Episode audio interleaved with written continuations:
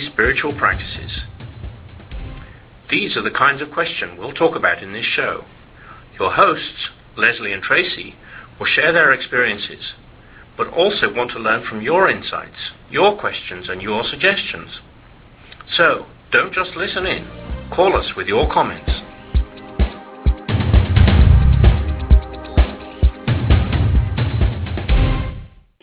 Everybody, welcome to Say Yes to Spirit. My name is Tracy Brown. Lesley will be joining us in just a minute.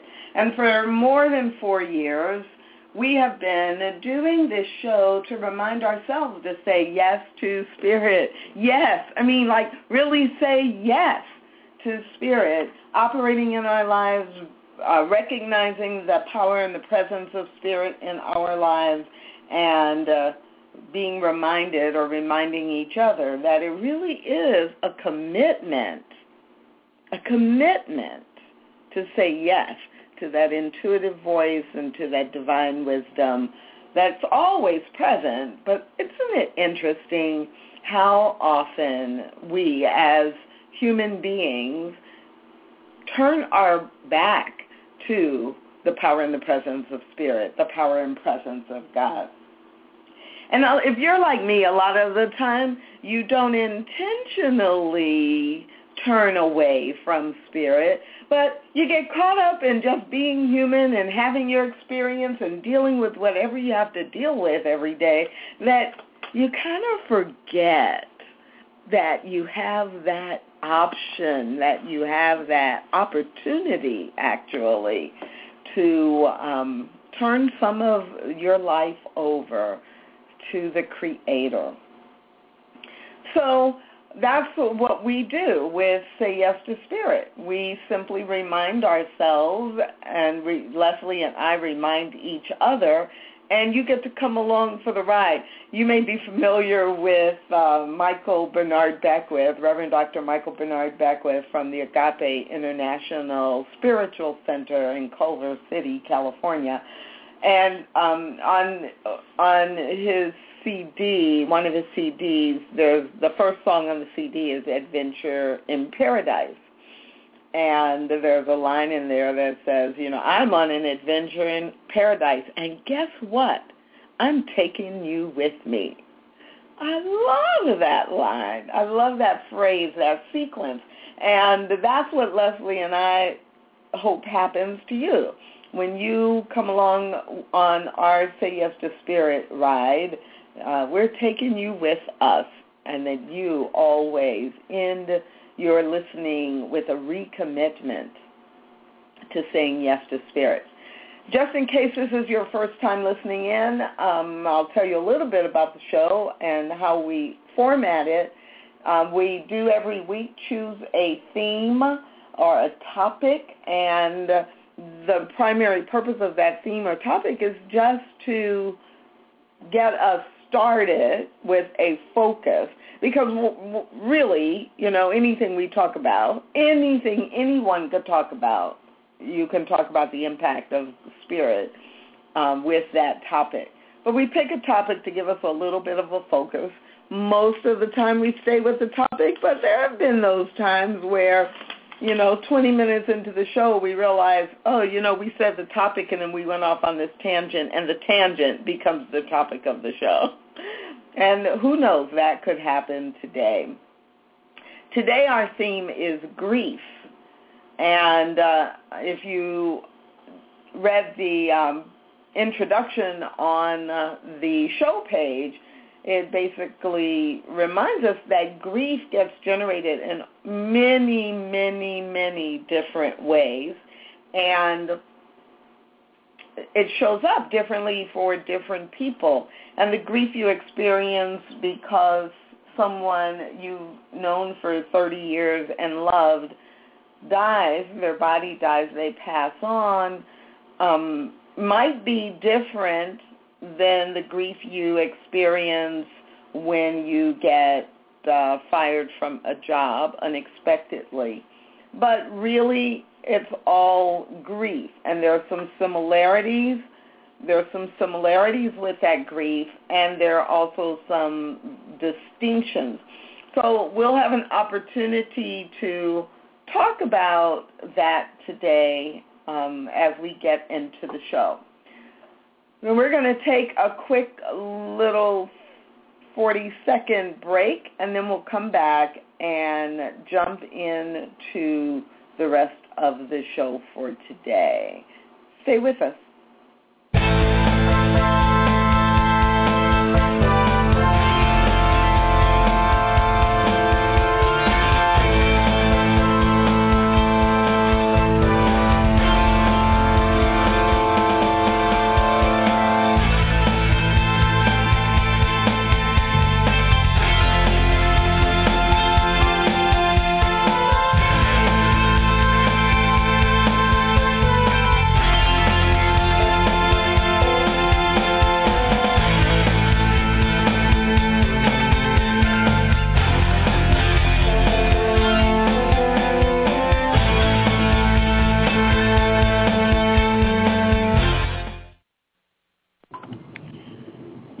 With Say Yes to Spirit. This is Tracy, and um, it is time for us to do another feature that is a regular feature on our show, which is, if you are listening to the music in the background, it is our Connect the Dots.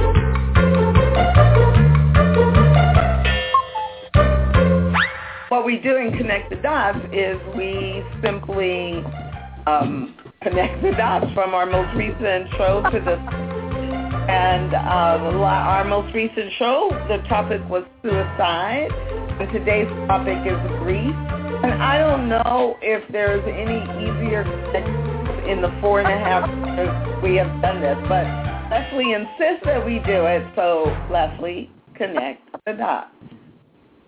And you know, probably why I like it so much is, is it's such an obvious thing, and if we really look at it everything connects. Like you said, we connect the dots because things are connected, and usually not quite as obvious as you said as grief and suicide. But and it's interesting though to me, grief, and I'm really kind of it's a good topic for me today.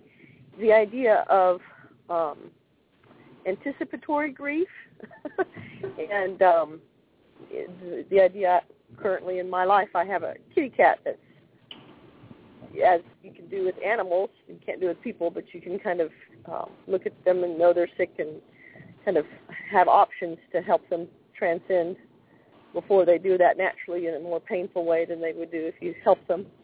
And um, it's interesting in some ways talking about suicide last week about, you know, people like myself who kind of have suicide as kind of an option and kind of looking ahead to, you know, how how that suicide is kind of a relief thought and in a way um, grieving is uh, is a is a relief valve, and um, being able to kind of anticipatorily grieve my kitty cat, and you know have to spend the last few kind of hours or days with her.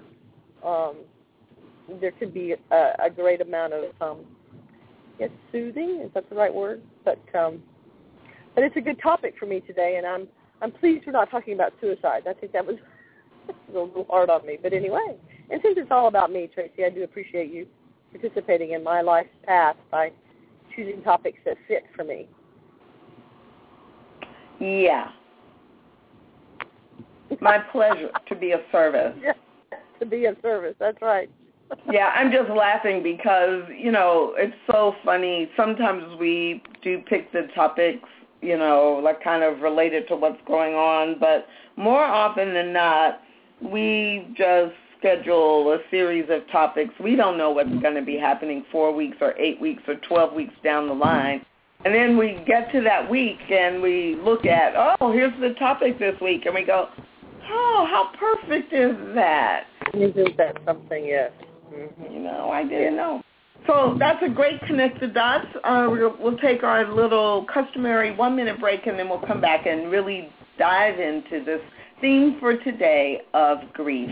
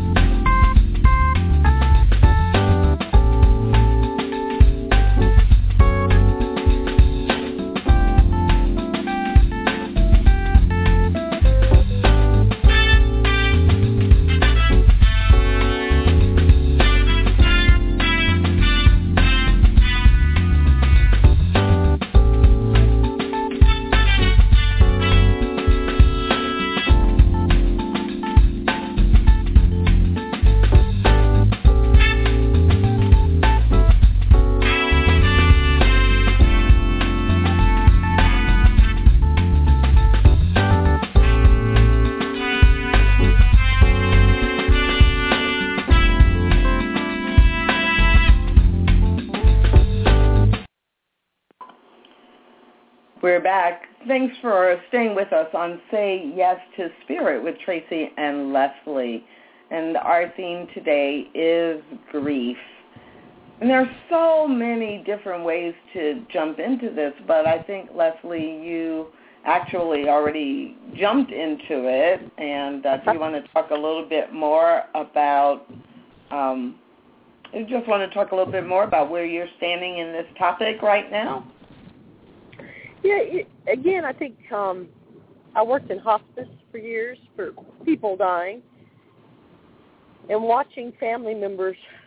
Um, it's a much more, I think, difficult path in a way because as you're watching a human die, you know, it's definitely on the human terms in terms of when they die. You can't know, okay, it's two o'clock this afternoon is going to be the time they die when you can, you know, sort of schedule that for animals. Um, but there is something so sacred about knowing, you know, this person or this animal, this, this soul that I love, you know, is going to transcend at some point soon, and how that deepens the connection. And you always hear uh, people talk about, you know, these experiences when you know someone's dying, how that relationship becomes so much more meaningful and uh, repetitively I would hear families talk about, you know, why did I not take the time when this person was alive to have this kind of quality conversations and, you know, sitting in silence or being fully present and, you know, let the day-to-day kind of things that we get lost in slip to the side and really be present to how fabulous this friendship or this family member has been and um, so grief sort of, or I guess I don't know where I'm coming up with this word of anticipatory grief, you know, understanding that the time is limited, how that seems to deepen things. And so in many ways, grieving um, is an amazing gift if we can kind of live our lives in that sort of, you know, understanding that things aren't permanent and how many times we get lost thinking – you know, I need to worry about, you know, doing laundry um, versus, you know, that little voice in the back of my head saying, you know, call my mother or call my friend or we put those kinds of voices to the side and get lost in the day-to-day kind of mix. And um, many times I think what what we regret, regret's a terrible word, but what we regret is, you know, those times when we didn't stop and really be present with those that we cherish.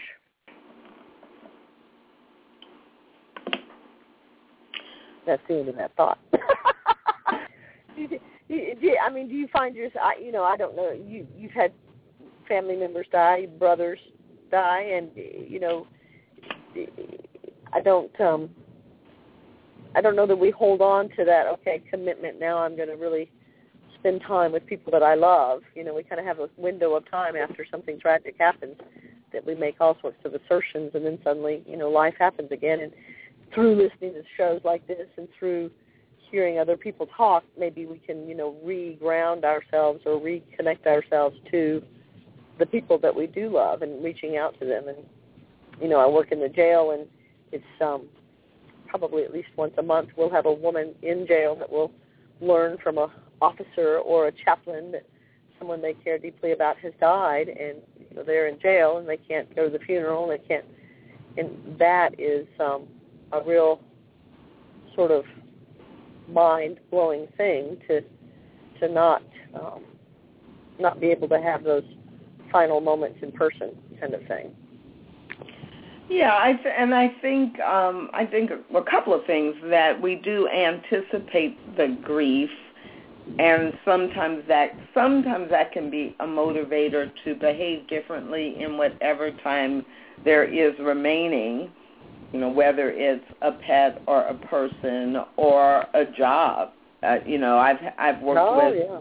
companies where employees knew that the company was shutting down you know december 31st and they you know were encouraged to stay. In fact incented financially, you know, they don't want everybody to bail in the last 60 days. So, you know, if you stay till the last day, you know, we'll give you the equivalent of three months salary, or, you know, so people will stay.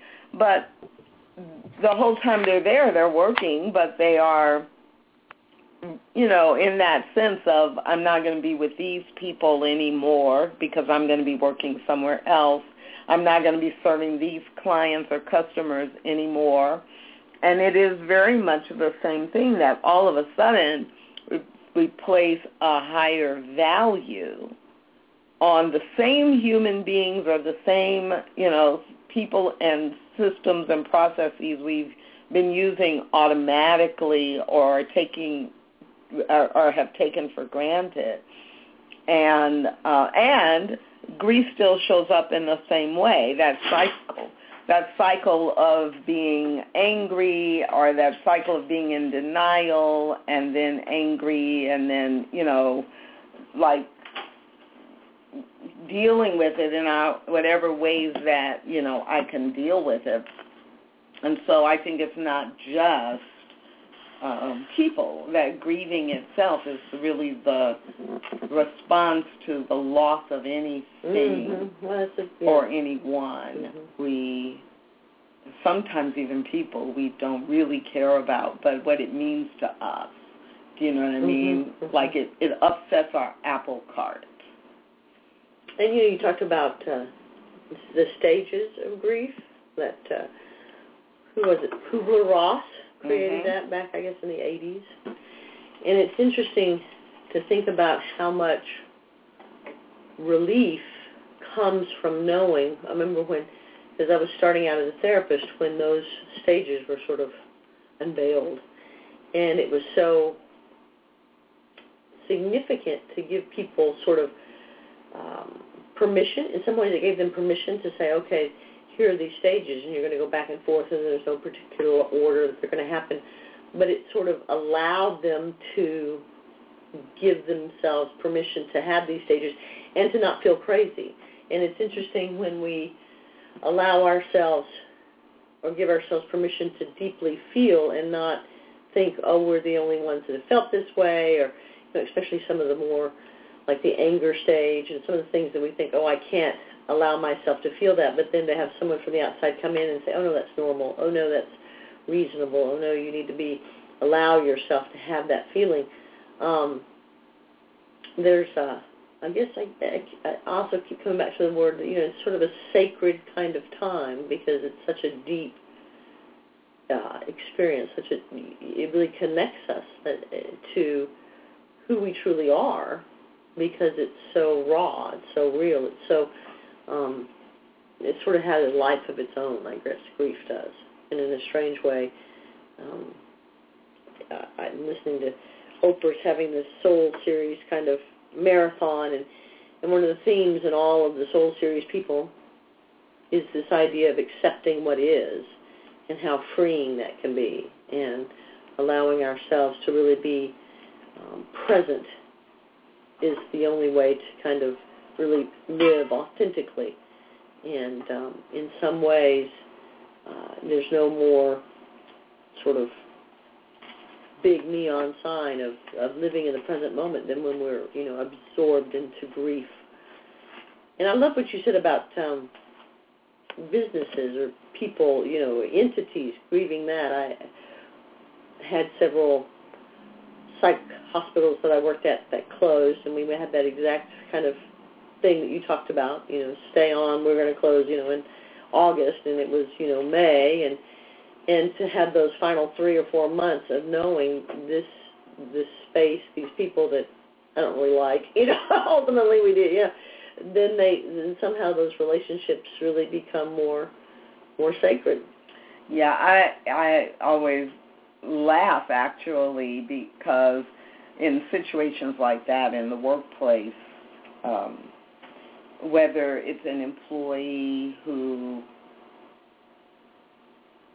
either dies or goes on long-term disability because of cancer or some illness, or it's the company is shutting down or being acquired, invariably, you know, there's always that person who a month earlier or a week earlier before they, you know, like it'd be me saying, you know, my friends would be I'd go home every day and I'd be talking about how Lesley gets on my nerves Mhm. and and she doesn't know what she's doing and oh she just makes my job so hard.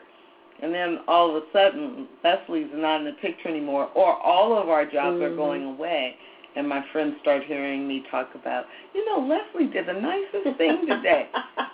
And they're like, okay, what's happened here? Because all of a sudden, the petty little stuff doesn't distract me, Mhm. and I'm I'm looking for the good, Mhm. even though because because I'm I'm getting ready to lose it, Mhm. right? And I'm Mhm. and I don't know what's in the unknown. I don't know what's coming next. Mhm. Mhm. and it is you know that for me the the idea of grief is you're mourning what will never happen even though we say i'm so i'm grieving that my brother passed Mhm. no you're not you're grieving that you won't get to be with him at christmas next year Mhm. you're grieving that you'll never know what he would be like at the age of 75 Mhm. because he's 63 and he dies. You're grieving all that you might imagine or the Mhm. story you made up about the future or that you're imagining the future might have been like. And now you'll never know and you don't know what it's going to be like to not have him there. So you're not really grieving even when people like that or you mentioned before kind of the regret i regret that i didn't take more time you're not grieving that you didn't take more time Mm. you're grieving that now you don't have a chance in the future to take more Mm. time Mhm. because you were so busy at least for me in my i mean i don't i've not sense, yeah. read anything that said that but in all of the you know grief situations I've been in in my decades of experience in the human form, it seems to me like that's really the pattern. That's really what's happening, and that's why so often, you know, at funerals or memorial services, someone speaking will say, you know, this service. We don't need to do anything for this person who has departed Right. the physical life the service really is for the family and the friends who are quote unquote left behind, Mhm. who are still here and have to navigate the human world without this key person in their Mhm. lives Mhm. in their lives anymore. And so it's like, yeah, it's like how do you move forward? How do you go on and and how do you bridge how it was when that person was alive or that cat was alive with how it's going to be next year, next month, Right. next you know, five years from now.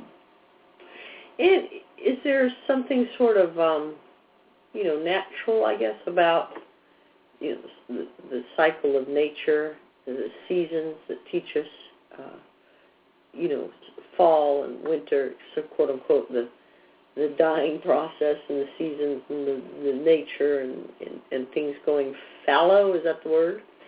And um, how if we really allow that process to have its way with us, then the spring is so much richer, so much uh, more vibrant, and um, and so not losing sight, I guess, of the purpose of grieving, or the gift of grieving, and the gift of um, understanding.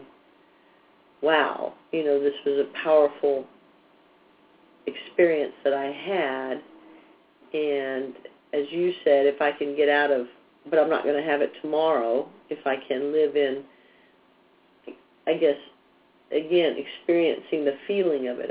Isn't it strange how we try to avoid, um, uh, you know, not grieving? And again, working with these women in the jail, uh, many of them uh, have had one of the key kind of traumas that they've had is the death of a parent or the death of a child, and they have used alcohol or drugs from the moment they found out that this person died, and so they kind of locked that grief away, and it's kind of waiting for them, and it doesn't matter if a month has passed or 20 years, you know that grief is just as raw and just as deep when they uncover it sober or clean when they when they're able to you know we have a grief packet that that we encourage the women to do in pairs and to process as they're doing it.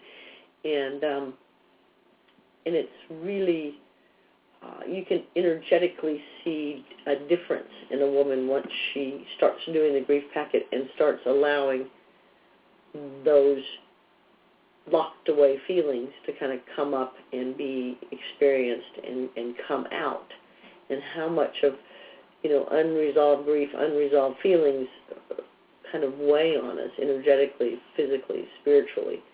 And uh, you know the resistance to feeling is such a common human thing. Oh i don't want to let myself i'll never stop crying or i'll never you know i can't survive this. This is too much. But ultimately, you know, it's the denial of it or the burying of it is the thing that um, becomes most self-destructive. Absolutely. you have a thought. I can see it. Nobody can see what you're thinking. I'm sure I have a thought. you don't know what your thought is. But, but yeah, yeah, I don't have the words to describe uh-huh. the thought in uh-huh. this very uh-huh. moment. You know, it's interesting um, to think about the, the spiritual journey and how my spiritual practice um, can keep me grounded in a way. We've talked about it a lot on the show in terms of spiritual practices, kind of like depositing money in an emotional bank and so when things happen uh, in the human realm that are quote unquote devastating, if I've been doing my spiritual practice, if I've been keeping up my um, my end of the spiritual sort of um, bank account, then I have a reserve to be able to handle things differently. So it's always kind of an indicator uh, of my um, inner journey in terms of how I handle the loss of an animal, the loss of a job, the loss of a human, and you know it's sort of like, too bad I can't go back and uh, deposit money in that bank now. You know, like, wow, right, why right. have I been meditating every day for the last six months? This would have been a really good time to. Yeah, it's like now yeah. I think about it. I know. I wish I had all that emotional money. I need it now. Where's that loan? Who can give me that loan? And right, and it's the kind of thing that you can't get from outside of yourself. Although, well, not in a la- long-lasting way. I was going to say you can't get the relief from outside of yourself. And then I thought about even, I mean, this week, someone coming to me as a spiritual practitioner and asking me for prayer mm-hmm. and and the comment that she made afterwards was like real surprise, but she said, "Wow, I feel better." Oh, right, right. And so, you know, I think a lot about okay, so some of that is you asked for prayer, and so you there was some part of you that expected that prayer would help an opening for that too. Yeah. Right. There's you know there's some of that like mm-hmm. you actually asked for mm-hmm. prayer. I didn't mm-hmm. come up to you and say, "Oh you my need goodness, prayer. you need prayer. Sit down, shut up, and take it in." You know, yeah. so there's a part of me that says, "Okay, well that's you know self fulfilling prophecy, and that's." But the the tone, and it happens regu- you know pretty regularly of people who ask for prayer, but they literally, genu- are genuinely surprised at how much better they feel. But the reality is that yes, prayer helps, and someone else can do the prayer, mm-hmm. and you have the opening for it.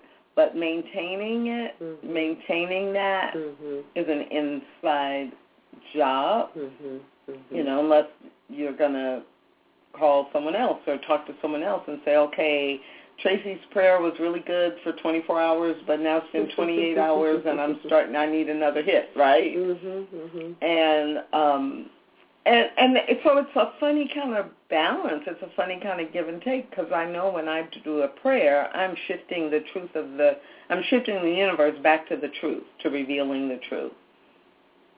And I also know that I can know that, and I can know that, and I can know that. But if you are Mhm. sending out a, an opposing message Right. and believing something different, my prayer worked, and you have a block to be able to see it. hmm And so it could be working all around you. It could be one conversation away. It could be Mhm. one request away, but you won't make that request because you're blind to it or you won't notice it when someone says, I have an idea for you. So yeah, the the whole idea of this grief, grieving being a gift, I'm I'm liking, and the the reminder that spiritual practice is what gives us the grounding. Um, I'm liking that too. But there's some I don't know. There's something else that's trying to Yeah, yeah, that's what I can see in you. but I, it's Not not, there yet? coming forward. There's time. You have time. It'll Yes. come. It will we come. have a whole 26 minutes before the end of our show. It's plenty of time for an, a great idea to come.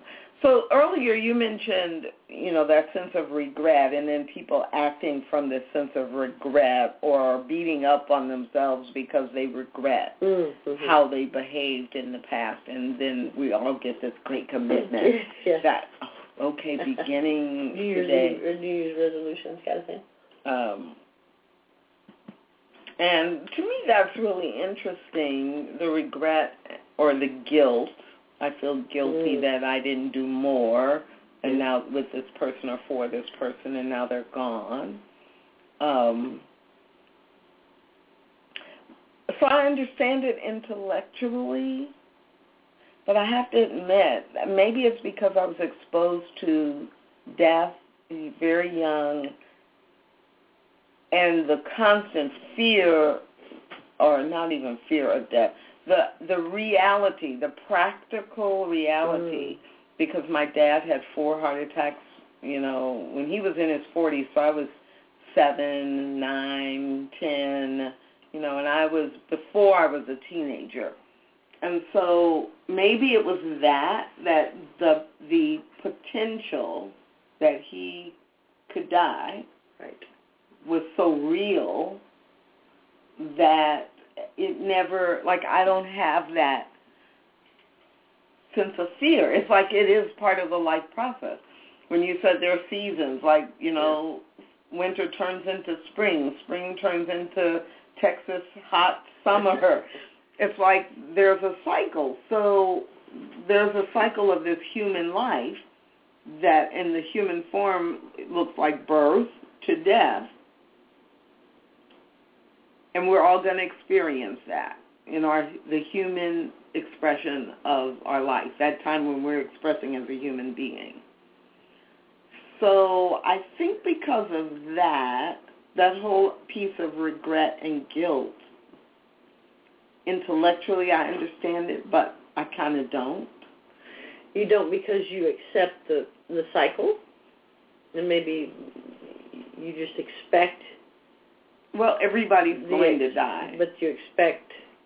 You, you you don't you don't have a sense of unrealistic expectation of yourself. Maybe you allow yourself the human frailty of missed opportunities, and you, instead of going back and saying, if only you have this sense of acceptance of what was. That's interesting, and I actually I think oh, so. Here's how I think that manifests. Now that you mention it that way and ask the question from that direction, so I think because that was a practical reality in my life growing up, Uh-huh. there was also this sense instilled in me of of you know be who you're going to be with that person because that's how it is, right? So you don't get a chance to you don't get do-overs.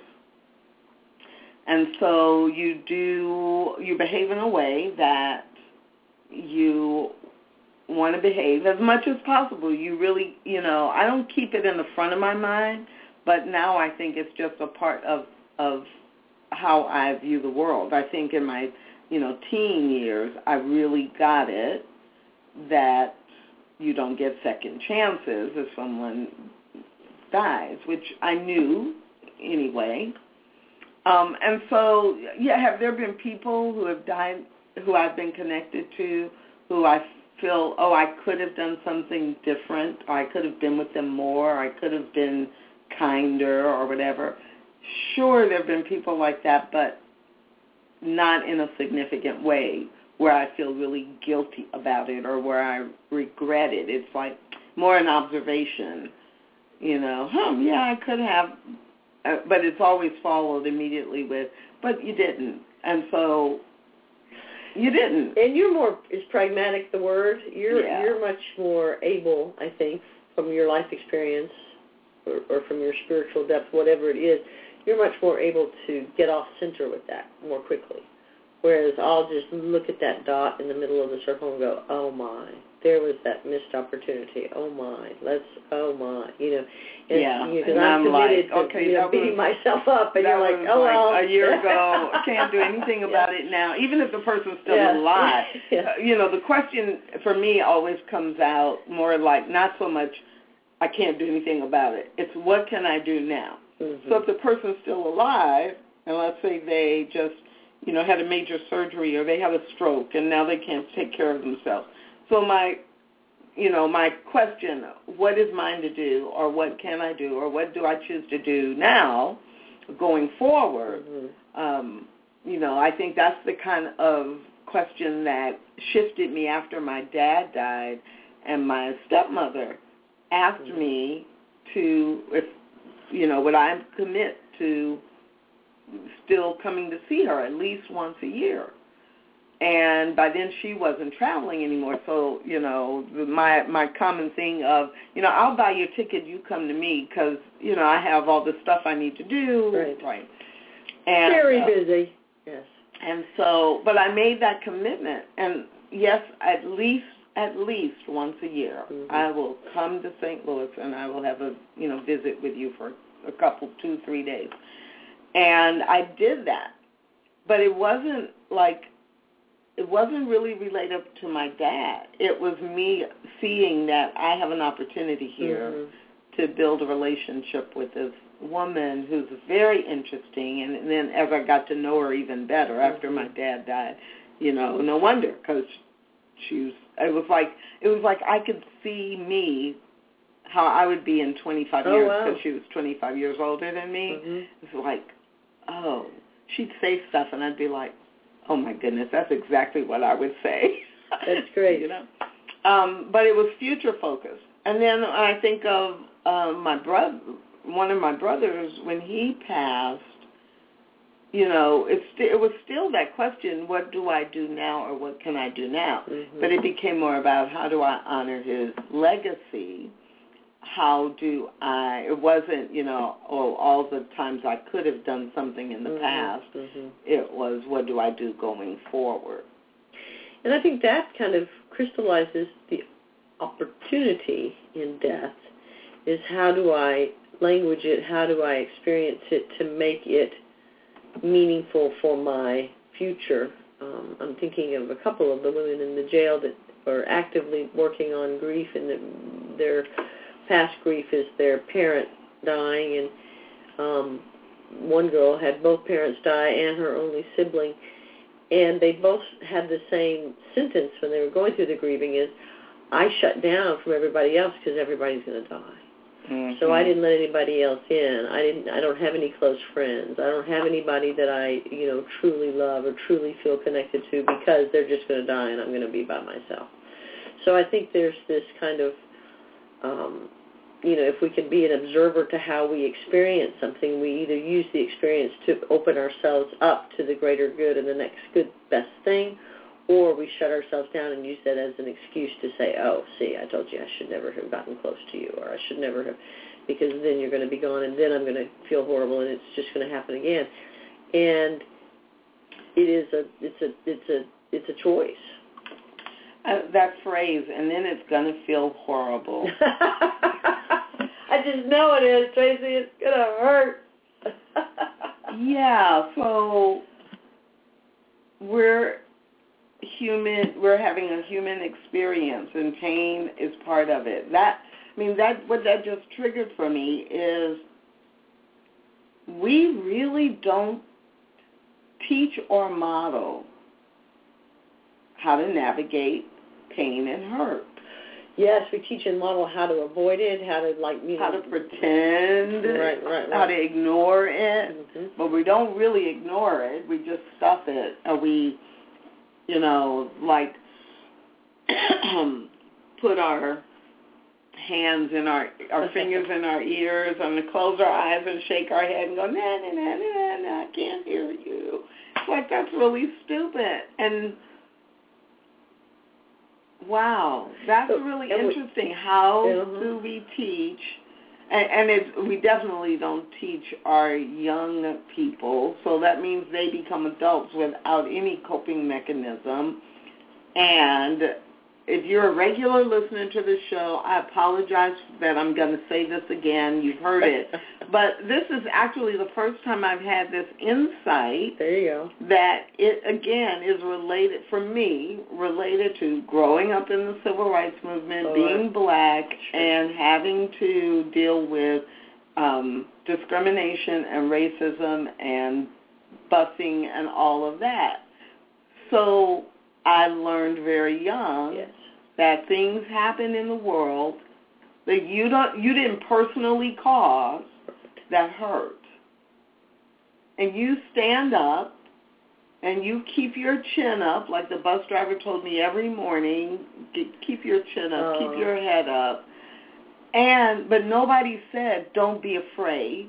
They said of course you're afraid, but you're going to get off this bus and walk up those stairs anyway because this isn't about you personally, you know? Yeah.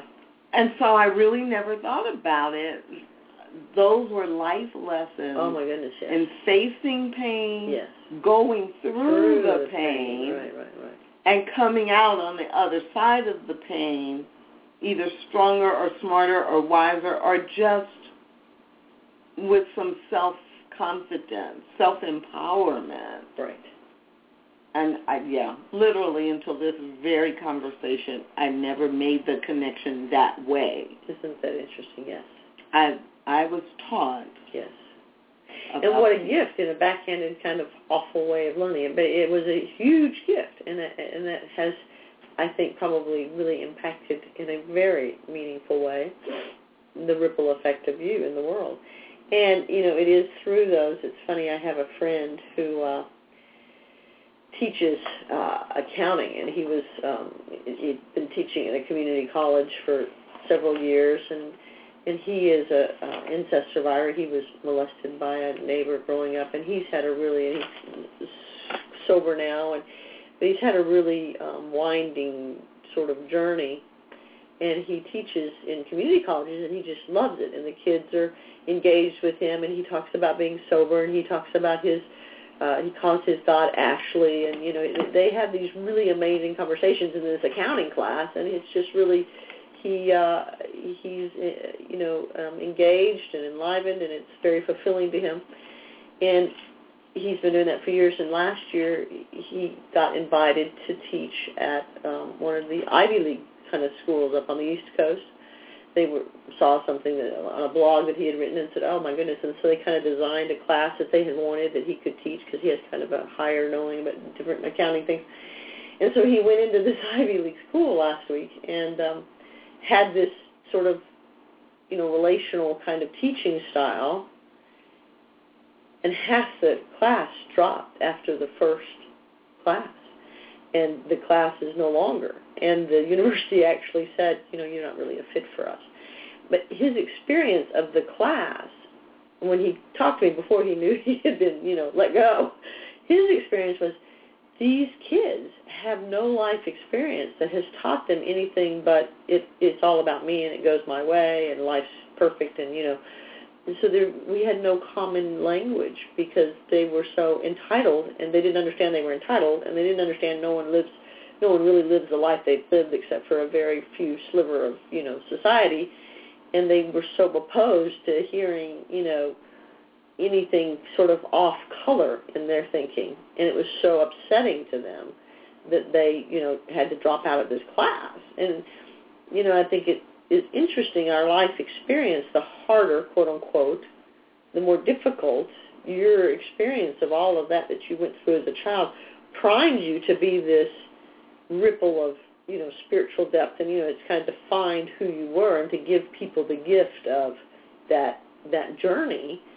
And people that don't have um, external difficulty in many ways are kind of crippled to that and they're less prepared to handle you know these little kids when their mom dies or when they get fired from the job or when they have some grieving kind of experience it's going to be so freakish to them. How could this happen? You know my my little bubble something happened and they're going to be much less prepared even though i think you know that's kind of when the opportunity to really live begins right? When we have if that you, first if you struggle. see if you see the opportunity and don't again externalize it that this really has nothing to do with me. It's all this. If the doctors didn't save my mother, and I'm gonna sue them. yeah Or yeah yeah they actually fired me. They don't know who my dad is. Wait till my dad gets there. My dad will, you know, hire a lawyer and go after them with no self-reflection yeah on good point you lost the job because you didn't perform as was required and as was explained to you when you accepted the the job. Right You know, it's like it, that will miss over and over. That will be a misconnect uh-huh over and over and over again. So, um, I'm noticing we've got maybe 10 minutes or so, and maybe this is the same, but maybe it's different. So the the idea of when someone, especially when someone dies or someone loses a job and they're grieving about it, and they're in that sense of personal failure. So we talked a lot already about how well I could have done this for that person, uh, but they actually feel they personally failed or they caused the problem um, or the well, because they see death as a problem, which is funny. that language is in our culture, but as Yes. it comes out of my mouth, I go, "That's not a problem. Death of a job, a person, it, it's change, yeah and it's what is so hard change Okay, so we won't make change our topic for next week because that that'd be four-letter too word? easy. That well, no, it'd be just be too easy. Yes. Grief, change. Mhm. Um, yeah, maybe maybe that's it. I mean, I, I I see the regret and the guilt coming as a reaction to the other person, but failure is more me. Failure, shame, that's more internally generated in my mind. Yes, and I think you know when you talked about your experience, your your your whole culture taught you something. You know, keep your keep your head up, keep going, don't deny your feeling, but keep moving forward. And I think we do learn from those around us as a little kid. It's almost like the DNA of of how our parents experience grief and if my mother or father is shut down and you know never allowed them to experience grief so the first time my little puppy dies when I'm a kid and my parents reaction is okay you know puppy's dead. Let's just go on and go get a new puppy and forget that puppy and don't don't give me any window of grieving. I'm going to then learn you know how to deny my feelings or to shut down my feelings.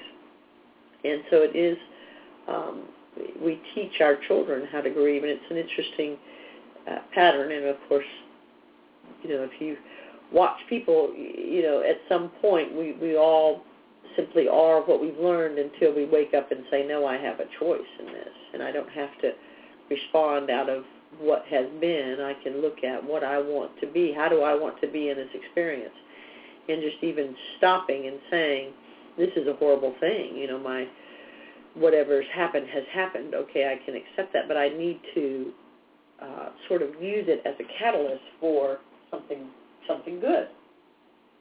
And not not not allowing it to be not not allowing it to be a stopper, but to be a opening. And isn't that a kind of a choice in terms of do I take this experience as a stopper, and you know, do I stop and do I become bitter, and do I use it as a reason to say, oh, I'll never, I'll, you know, I don't want to, you know. Yeah, so I I I had a horrible marriage and a contentious divorce, and so I'll never get married again. I'll never date anybody again. I'll Right. never, you know, go out again. I mean, when people say stuff like that, they get often, not always, but often get Frozen in time, yes. right. They get stuck in, and again, they're in the victim mode. Mm. Victim consciousness is God, I love victim. me, Yes, yes. right? And instead of going, instead of being, okay, I've had this experience, and what, you know, I can mourn it. I can. I'm sad that that didn't work out.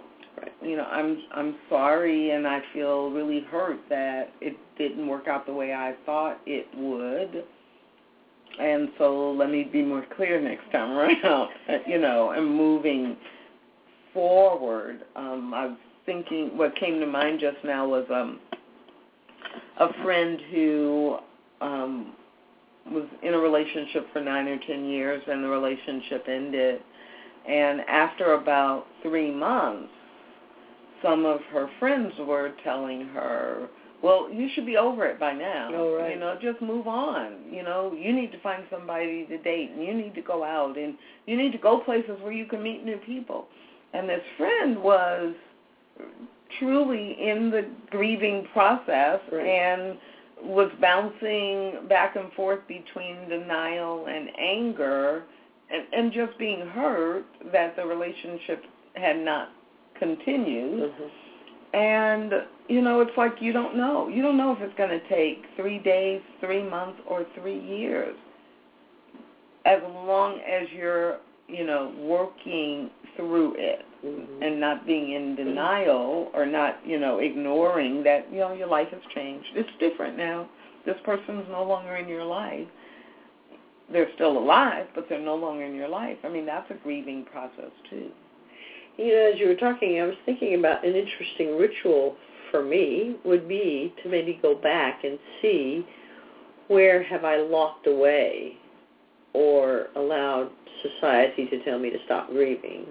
And, you know, even, you know, um, grieving childhood trauma or allowing myself to grieve experiences that happened to me and, and you know, sort of allowing that, again, keep coming with this phrase of allowing the feelings to have their way, so to speak, to allow that to have a natural river-like experience where I'm kind of washed away in that, in those feelings and letting them, letting them go. And um, I, I, I just am kind of coming up with this idea of, of really creating some sort of ritual around, you know, doing some journal writing or doing something to allow myself to see where have I not grieved, where have I stopped myself from feeling, what have I not been open to at the time that it was happening, and you know, reopening and letting it come and flow through me and and be done. And I, um, looking at my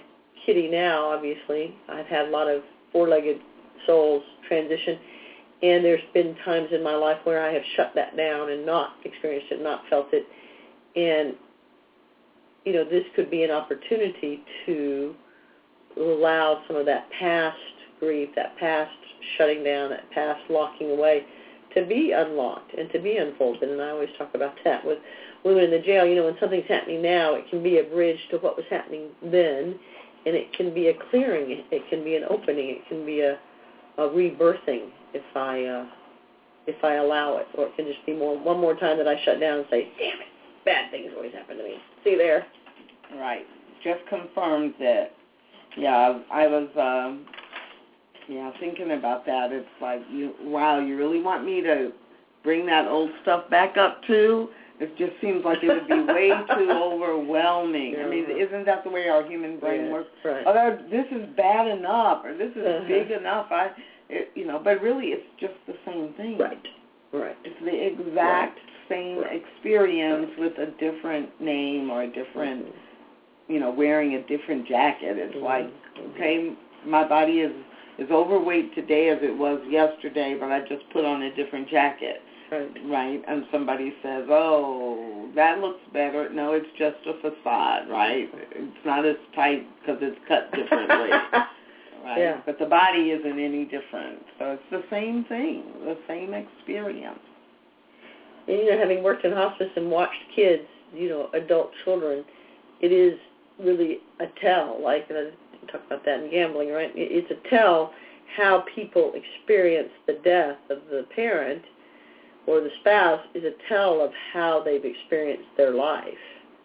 You know, if if if, there's a resistance to it, or you know, now suddenly the, the the child is just missing in action and not participating in the dying process, you know, that's a tell of how they live their life. If the child is, you know, at the bedside crying hysterically and, you know, be, being, being, uh, you, you know, using those moments as um, sort of a, trying to hang on, trying to keep that person there, trying to, oh, don't die, oh, please don't die, oh, you know, or if that person is really becoming a servant of good to the dying and saying, you know, you know, take take your time to leave. To, you know, take whatever you need to do and and be be go on, be be be whole. I love you. Go on. It's a tell of how we have lived our life as to how we live it today.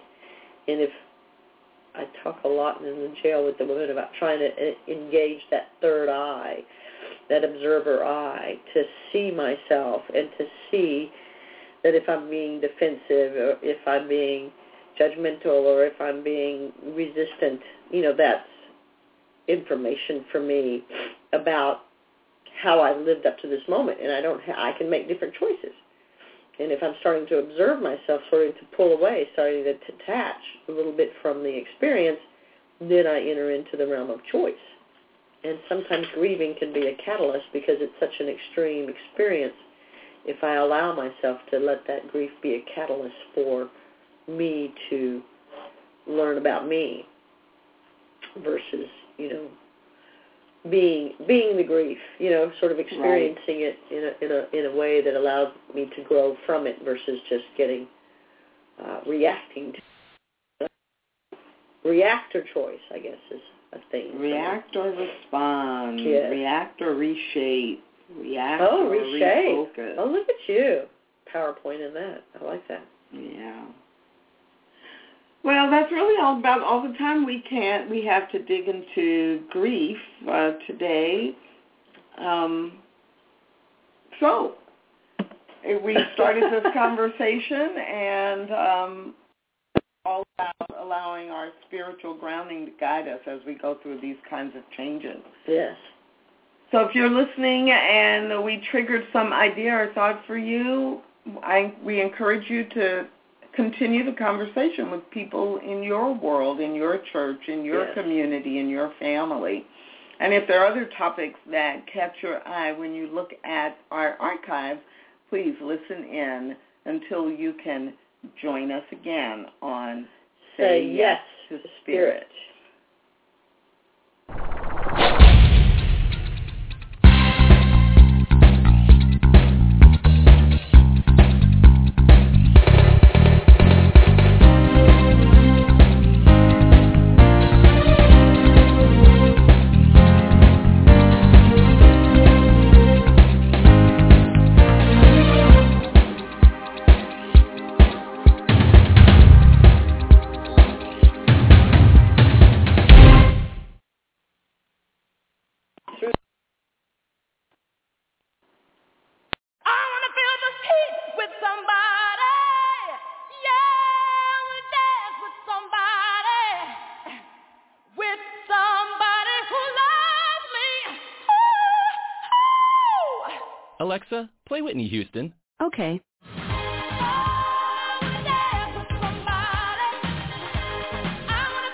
Heat with somebody. With Amazon Music, a voice is all you need. Get access to over 50 million songs. Download the Amazon Music app today.